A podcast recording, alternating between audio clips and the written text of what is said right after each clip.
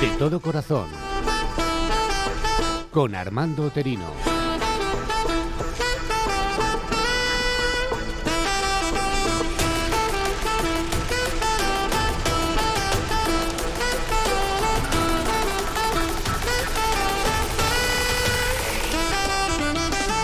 Llega el episodio número 2 eh, de esta aventura que arrancábamos hace apenas 15 días y que nos eh, produce el, placer y también el deber de informarles, pero también entretenerles alrededor de algo que es eh, nuestro día a día, igual que es de nosotros, suponemos, esperamos que sea también de, de su agrado.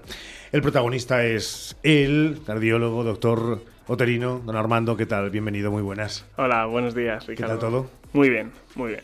A por un segundo capítulo, segundo episodio, en el que, oigan, no sé ustedes cómo lo llevan, pero que sepan que habla del colesterol. Bueno, es para asustarse, eh, Armando, porque rápido han soltado gritos de ¡ay, el colesterol!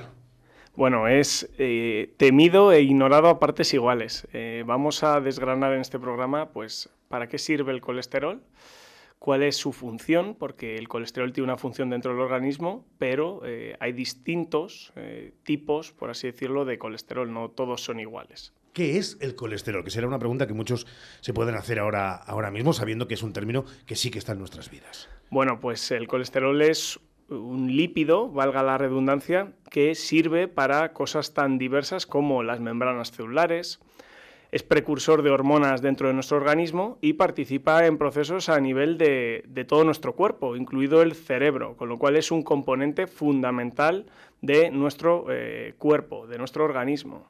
Bueno y malo, sé que no es el doctor muy dado a utilizar eso que está en nuestra sociedad de hay un colesterol bueno y un colesterol malo. Bueno, tenemos que abandonar ya desde este programa esa terminología.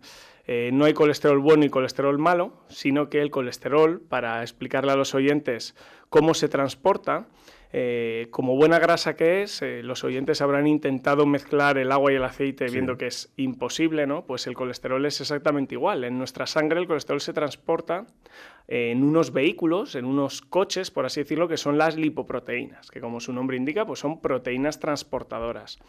Son esas lipoproteínas las que, eh, si son de una determinada densidad y de un determinado tamaño, las que le confieren mayor o menor peligro a ese colesterol que llevan dentro. Por ejemplo, tenemos lipoproteínas de baja densidad, que como es una terminología inglesa eh, se llaman LDL, y esas llevan un colesterol que es el que potencialmente se deposita en nuestras arterias por el pequeño tamaño que tiene.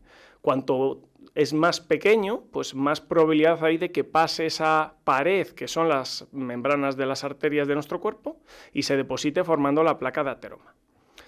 También existe otro tipo de colesterol, que es el colesterol de alta densidad o HDL eh, en inglés, que sirve, por así decirlo, como eh, un eh, basurero, recoge todas las moléculas de colesterol de nuestro organismo y las vuelve a llevar al hígado, de tal manera que pues no es colesterol bueno o malo, sino que su función es diferente en función de eh, su densidad y su tamaño.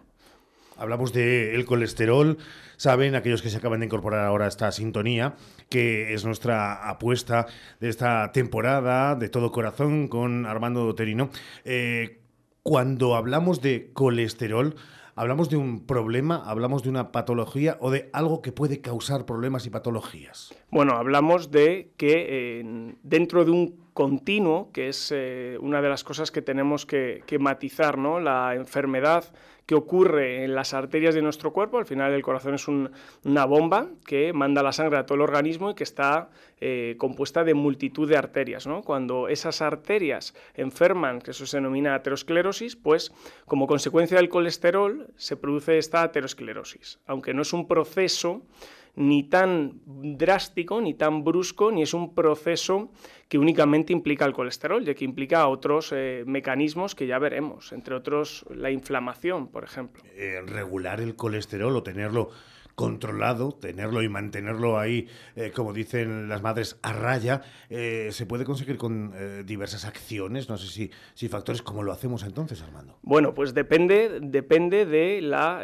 persona. Como digo, esto es un continuo a lo largo de la vida, todo lo que hacemos cuando somos pequeños o cuando estamos en un torno a nuestros 20, 30 años, luego va a tener su eco en los 50, 60 años. De tal manera que tener esos niveles de colesterol LDL, el que hemos dicho que se deposita en las arterias, lo más bajo posible a lo largo de, la vida, y esto no implica eh, terapia farmacológica, esto implica ejercicio, dieta sana, eh, moverse, es, es tremendamente importante. Pero claro, estaba yo pensando que si prácticamente las huellas del pasado nos marcan en nuestro futuro, eh, alguien que haya tenido una buena dieta alimenticia, que haya eh, llevado a cabo deporte, es decir, que tenga unos hábitos eh, bastante saludables, luego de repente no se puede dejar caer en la, curva de los 40-50 porque va a ser propenso a esa y a otras muchas enfermedades. También aquí podríamos aplicarlo de continuo. En el fondo, nuestra vida debe estar encaminada siempre a pozos saludables? Por supuesto, por supuesto. Y la norma debe ser que nos, que nos tenemos que cuidar, que nos debemos de cuidar, que un descanso correcto, una alimentación, que ya hablaremos en los próximos programas cuáles son los estándares de alimentación, cuáles son los mitos alrededor de multitud de alimentos, de las grasas, los hidratos de carbono, el azúcar, de, multitud, de, multitud de alimentos, complementado con un ejercicio que debe de ser, eh, también lo hablaremos en su momento, un ejercicio de fuerza, un ejercicio que disminuya esa probabilidad de tener un evento, aunque aquí hablamos de infartos, hablamos de eventos cardiovasculares o vasculares a todos los niveles. No solo está el infarto y la angina de pecho, está el ictus, está la enfermedad de las arterias periféricas, hay multitud de, enfermedades que debemos de, disminuir nuestro riesgo. De hecho, nos gusta mucho en este programa y en la previa, en la preparación, hablamos mucho de eh, preocuparnos, sí, pero sobre todo de ocuparnos. Y eso también es una de las vocaciones de esta, de esta sección. Eh, claro, según lo que está diciendo, oh, doctor, eh, imagínese, hombre, usted no tiene mi, edad y le queda mucho para llegar, pero imagínese que los dos con los mismos hábitos, con más o menos la misma alimentación, eh, también depende mucho de, eh, bueno, de nuestro, mm, nuestra marca y nuestra huella genética, ¿no? Podemos ser más propensos a unas cosas que a otras. pasa también en el colesterol. Bueno, pasa en las enfermedades cardiovasculares, pero hay un mensaje muy claro, ¿no? que es que nuestra huella genética nos va a marcar no solo la genética, sino la epigenética, es decir, no solo lo que llevamos en los genes, sino cómo estos genes se pueden modificar con el ambiente o con la alimentación o con nuestros hábitos, pero no podemos eh, achacar a, a la genética toda la culpa gran parte de los problemas que vemos a nivel cardiovascular, de los infartos, de las anginas de pecho, la mayor parte son por hábitos de vida no saludables. El colesterol es probablemente uno de esos temas que necesitan hasta incluso unas segundas partes eh, de, esta sección porque dan mucho, mucho de sí, porque marca nuestra vida. Que claro, al hablar de, de hábitos y de alimentación, si es que son las cosas que más habitualmente, junto con dormir, hacemos a lo largo de, del día. Eh, da para mucho, son muchas las personas que se preocupan ya cada vez más, por lo menos esa cultura sí está instalada en, en las sociedades modernas. Sí, yo creo que cada vez más, y además está calando un mensaje muy interesante, que es que no solo tenemos que tener los niveles de colesterol bajos, que al final es un marcador analítico, sino que eso hay que englobarlo dentro de una salud metabólica, que no solo implica el colesterol, implica al perímetro abdominal, implica a los triglicéridos, implica a eh, la glucemia, al, metabolismo de la glucosa, a la resistencia a la insulina, pues una serie de parámetros y de palabras que iremos eh, descifrando en los, próximos, en los próximos programas. Doctor, cuando alguien eh, habitualmente se hace como mucho lo que se suele llamar un chequeo médico anual, de estos que son o por la empresa o porque un padre eh, suele llevar a un hijo hasta cierta edad. Con eso más o menos bastaría para tener eh, un control sobre cómo tenemos los índices de, colesterol. Hay que hacerlo de manera eh, pautada, tenga uno control laboral o no. E-, es uno de esos términos médicos que sí que hay que llevar a rajatabla, aunque sea una vez al año. Bueno, pues depende de los factores de riesgo que tengamos. Existen, pues determinantes analíticos que debemos hacer de forma más eh, seguida, por así decirlo, de forma más seriada en aquellos personas o aquellos pacientes que tienen una serie de factores de riesgo, si eres eh, hipertenso, si tienes eh, la diabetes eh, descontrolada o si fumas, o si fumas, pues los, los parámetros analíticos que tenemos que incluir y la periodicidad de ellos pues tiene que ser menor, está claro. ¿Algo más que queramos añadir para rematar al colesterol antes de que busquemos, qué digo yo, meternos en cosas eh, menos estruendosas o dar una pincelada a un mito o también hacer caso a algunos de nuestros oyentes que se han puesto en contacto con nosotros? ¿Cómo rematamos, perdón por la expresión belicista, cómo rematamos al colesterol? ¿Qué decimos? Bueno, pues que es importante eh, saber que existe, es importante saber que hay distintos tipos de colesterol, pero que no es bueno o malo, sino que cada uno cumple su función y que alguno de ellos debemos de bajarlo, no solo eh, lo antes posible, sino también a los niveles eh, normales que, que establecen las guías de práctica médica y que es fundamental, como siempre, los hábitos de vida. Es fundamental una correcta alimentación, una dieta mediterránea, que ya veremos de qué se compone en próximos programas, y un ejercicio físico, descanso nocturno, gestión del estrés adecuada.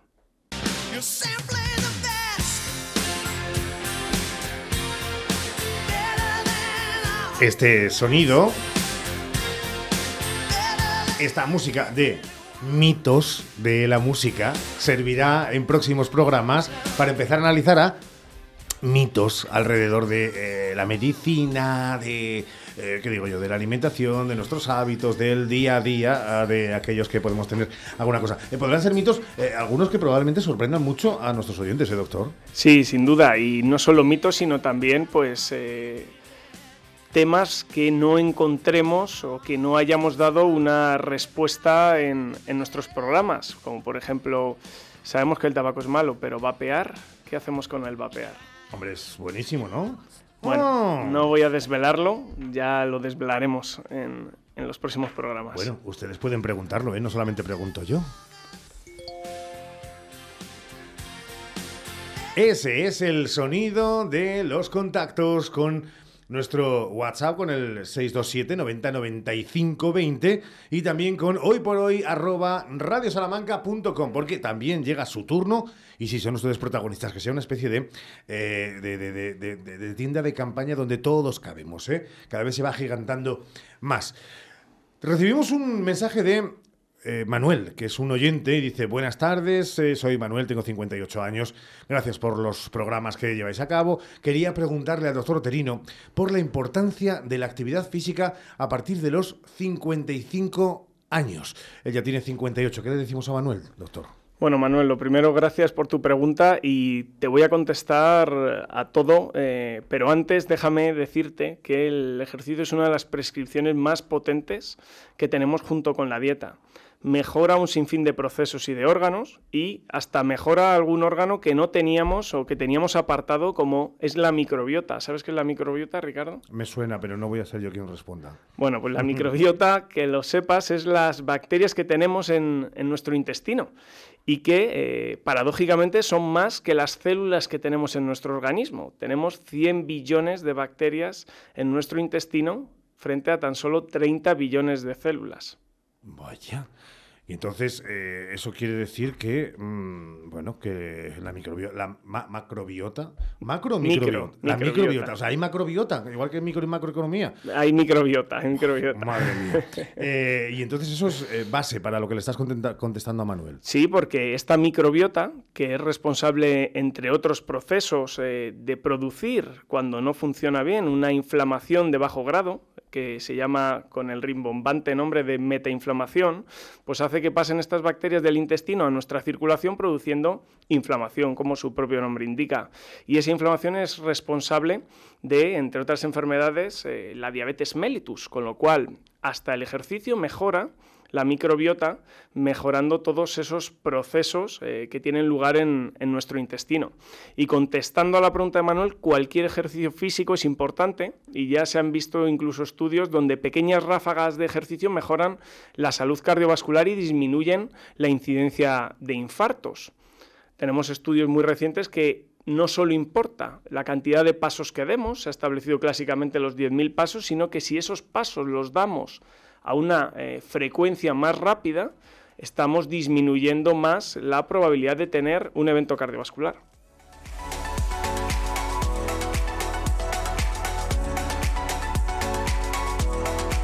Manuel, eh, está sembrando doctrina. Que lo tome en cuenta Manuel y todos aquellos que puedan estar ante la misma duda, que el doctor tiene que decir más cosas. Y lo que es importante sobre todo cuando hablamos de, actividad física y sobre todo a partir de cierta edad es que a partir de los 40 años generalmente aumenta la incidencia de cardiopatía isquémica, que no es más que la incidencia de infartos, anginas de pecho, con lo cual es prioritario a hacerse un chequeo médico, de forma análoga a como nos compramos pues, las últimas zapatillas para correr esa maratón, debemos hacernos un, chequeo médico y pasar esa ITV para demostrar que todo, que todo está bien. ¿Y ahí qué te dice ese chequeo? ¿Te da un poco eh, luz sobre cómo está tu cuerpo con relativo a, relativo a la edad a la que, a la que estás físicamente? Bueno, depende, depende, de, depende del chequeo, pero bueno, los chequeos médicos en gente que va a hacer eh, deporte o que va a empezarlo, tanto de forma amateur como de forma competitiva, pues deberían incluir por lo menos un electrocardiograma y eh, una prueba de esfuerzo donde veamos eh, cómo son las capacidades de, esa persona frente a un esfuerzo. ¿no? De hecho, en algunas carreras en otros lugares de Europa incluso las, las obligan para evitar problemas luego en, en las carreras. ¿no? Tenemos que ir finalizando, así que, eh, doctor, apure, apure eh, lo que le quiera decir a Manuel y por ende a todos los oyentes. Que la actividad física es salud y que hay que hacerla de forma segura. Claro, a mí mi abuela me dijo lo del trabajo es salud y ahora estamos cambiando con lo de la actividad física es salud. Háganse más caso de eh, los colegiados que de las abuelas. Bueno, venga, o a partes iguales. Doctor Oterino, dentro de dos semanas volvemos a escucharnos con muchos más asuntos. Un placer, como siempre, que este segundo episodio se nos ha pasado volando y casi llevamos más de un cuartito de hora, que podría ser la hora y 40 minutos que dura este programa, hablando de cosas que nos interesan y que repetimos el leitmotiv, que nos preocupan, pero que sobre todo nos ocupan. Armando Oterino, gracias. Muchas gracias, un abrazo.